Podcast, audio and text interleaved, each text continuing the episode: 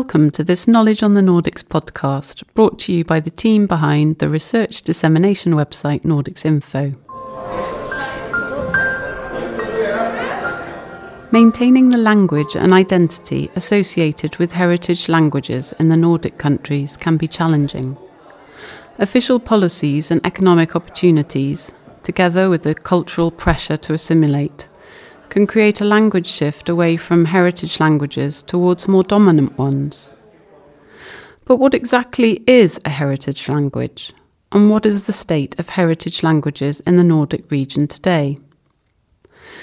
This podcast is about heritage languages in and from the Nordic region and is based on an article by two researchers, Elizabeth Peterson and Eva Sippola from the University of Helsinki, on Nordics Info. This podcast is read and produced by me, Nicola Whitcomb, and was recorded at Aarhus University on the 15th of November 2022. The podcast is also available in Danish. Heritage languages are non dominant languages, often with little prestige, and their speakers also speak the dominant language of the country they live in. Heritage languages are often associated with immigrant groups, although they can also be spoken by groups that are not new to the territories where they are used. For example, Spanish is a typical heritage language that arrived in the Nordics with groups of refugees and migrants fleeing the Latin American authoritarian governments in the 1970s. Kven, on the other hand, is a language of historical migration within the Nordic region. Similarly, Sami varieties can be seen as heritage languages if their communities have shifted to another language which is more dominant in the larger society. A central concept to help us define heritage languages is heritage, which connects with knowledge and goods from the past and the roots of a community.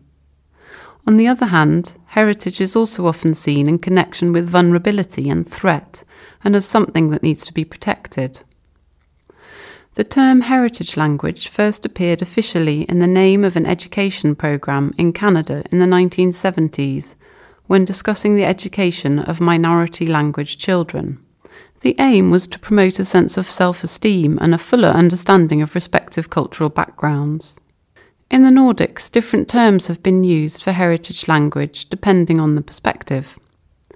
In Finland, for example, the education system used a word that can be translated roughly as home language alongside the more recent heritage language. In Danish, arvesprog can be used, although mindretalssprog, minority language, is also common. These examples show how heritage language studies are closely connected to minority languages and indigenous languages. The naming is defined by the context of use, making evident the social embeddedness of language use in general. Heritage languages are a prime practical example of multiculturalism in a society, highlighting the global aspects of everyday linguistic interactions. Today, Nordic societies are multicultural settings due to transnational and global migration and regional developments, where many heritage languages are spoken. For example, data from Statistics Finland in 2020 shows that the largest foreign language speaking groups in Finland were Russian, Estonian, and Arabic speakers. In Sweden, although official numbers are hard to come by, the most spoken immigrant languages include Finnish, Arabic, and varieties spoken in the region of the former Yugoslavia, such as Bosnian, Croatian, and Serbian. While there is a wealth of research on immigrant languages in the Nordic countries, the field of heritage language research is still growing and developing. We can expect to see more research in this area in the coming years. But who can be classed as a heritage language speaker? Defining a speaker of a heritage language is not an easy task. Identity is often central for a heritage language speaker, as language is a crucial factor of identity construction even in communities where a minority or heritage language is replaced by the majority language. As such, the language may lose its communicative function but serve as a symbolic marker of communal identity and belonging, a phenomenon called post vernacular language use. When a language is post vernacular, it means that it is no longer used as a main form of communication or productive use, although people in a community might still use elements of a heritage language for certain foods, holidays, household items, name for family members, and so on.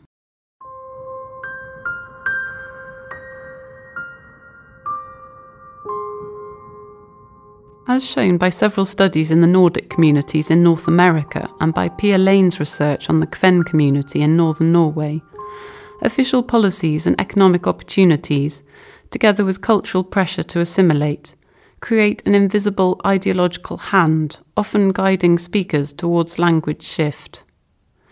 An ideology of accepting only the majority language can become naturalized in a very short period of time as shown in different contexts across heritage communities. A case in point is the community of Finnish migrants that moved to Argentina in 1906 and founded a settlement known as Colonia Finlandesa in the province of Misiones.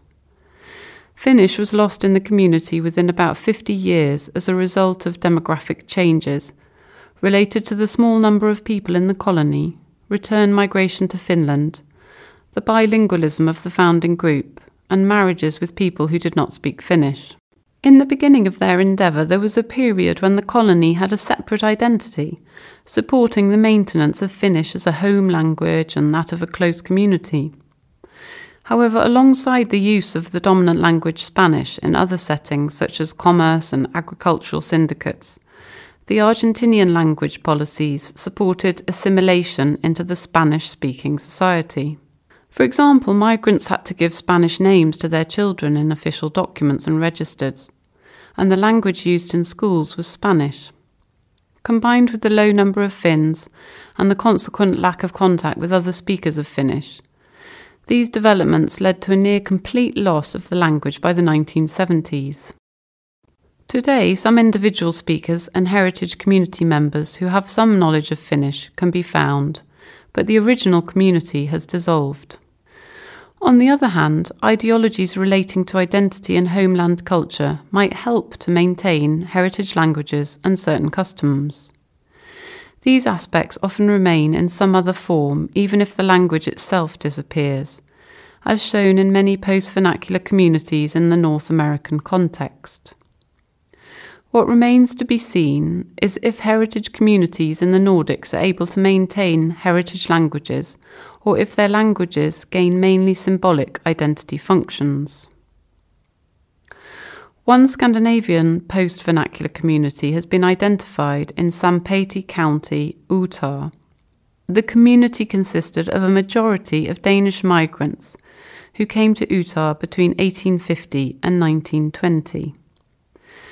In an article from 2018, Karoline Kühl and Elizabeth Peterson noted that there was no evidence of productive use of Danish or other Scandinavian languages that had been learnt in the home at that time. That is not to say, however, that Danish language was completely absent from the community.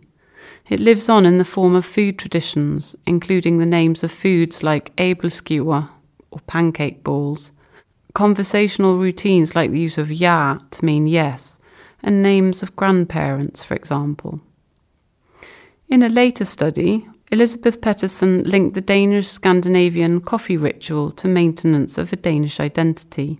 This was interesting in the context of Utah, where the dominant religion, the Church of Jesus Christ of Latter day Saints, recommends that its members do not drink coffee.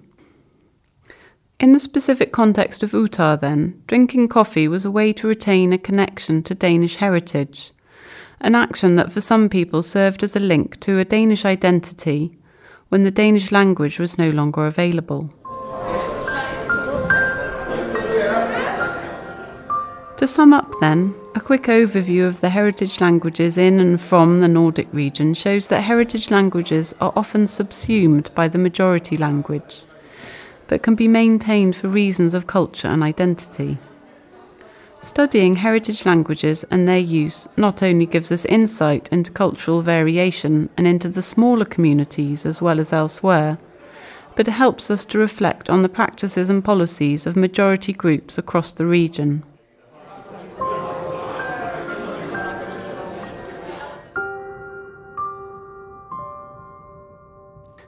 Have been listening to a Knowledge on the Nordics podcast produced by the team behind the research dissemination website Nordics Info.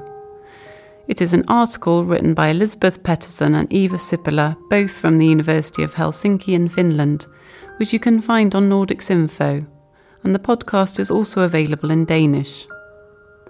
If you want to know more about language in the Nordic countries, check out our theme page on the topic. If you want to know more about the Nordic region, we have over 50 podcasts on all sorts of topics with content by researchers for you to choose from.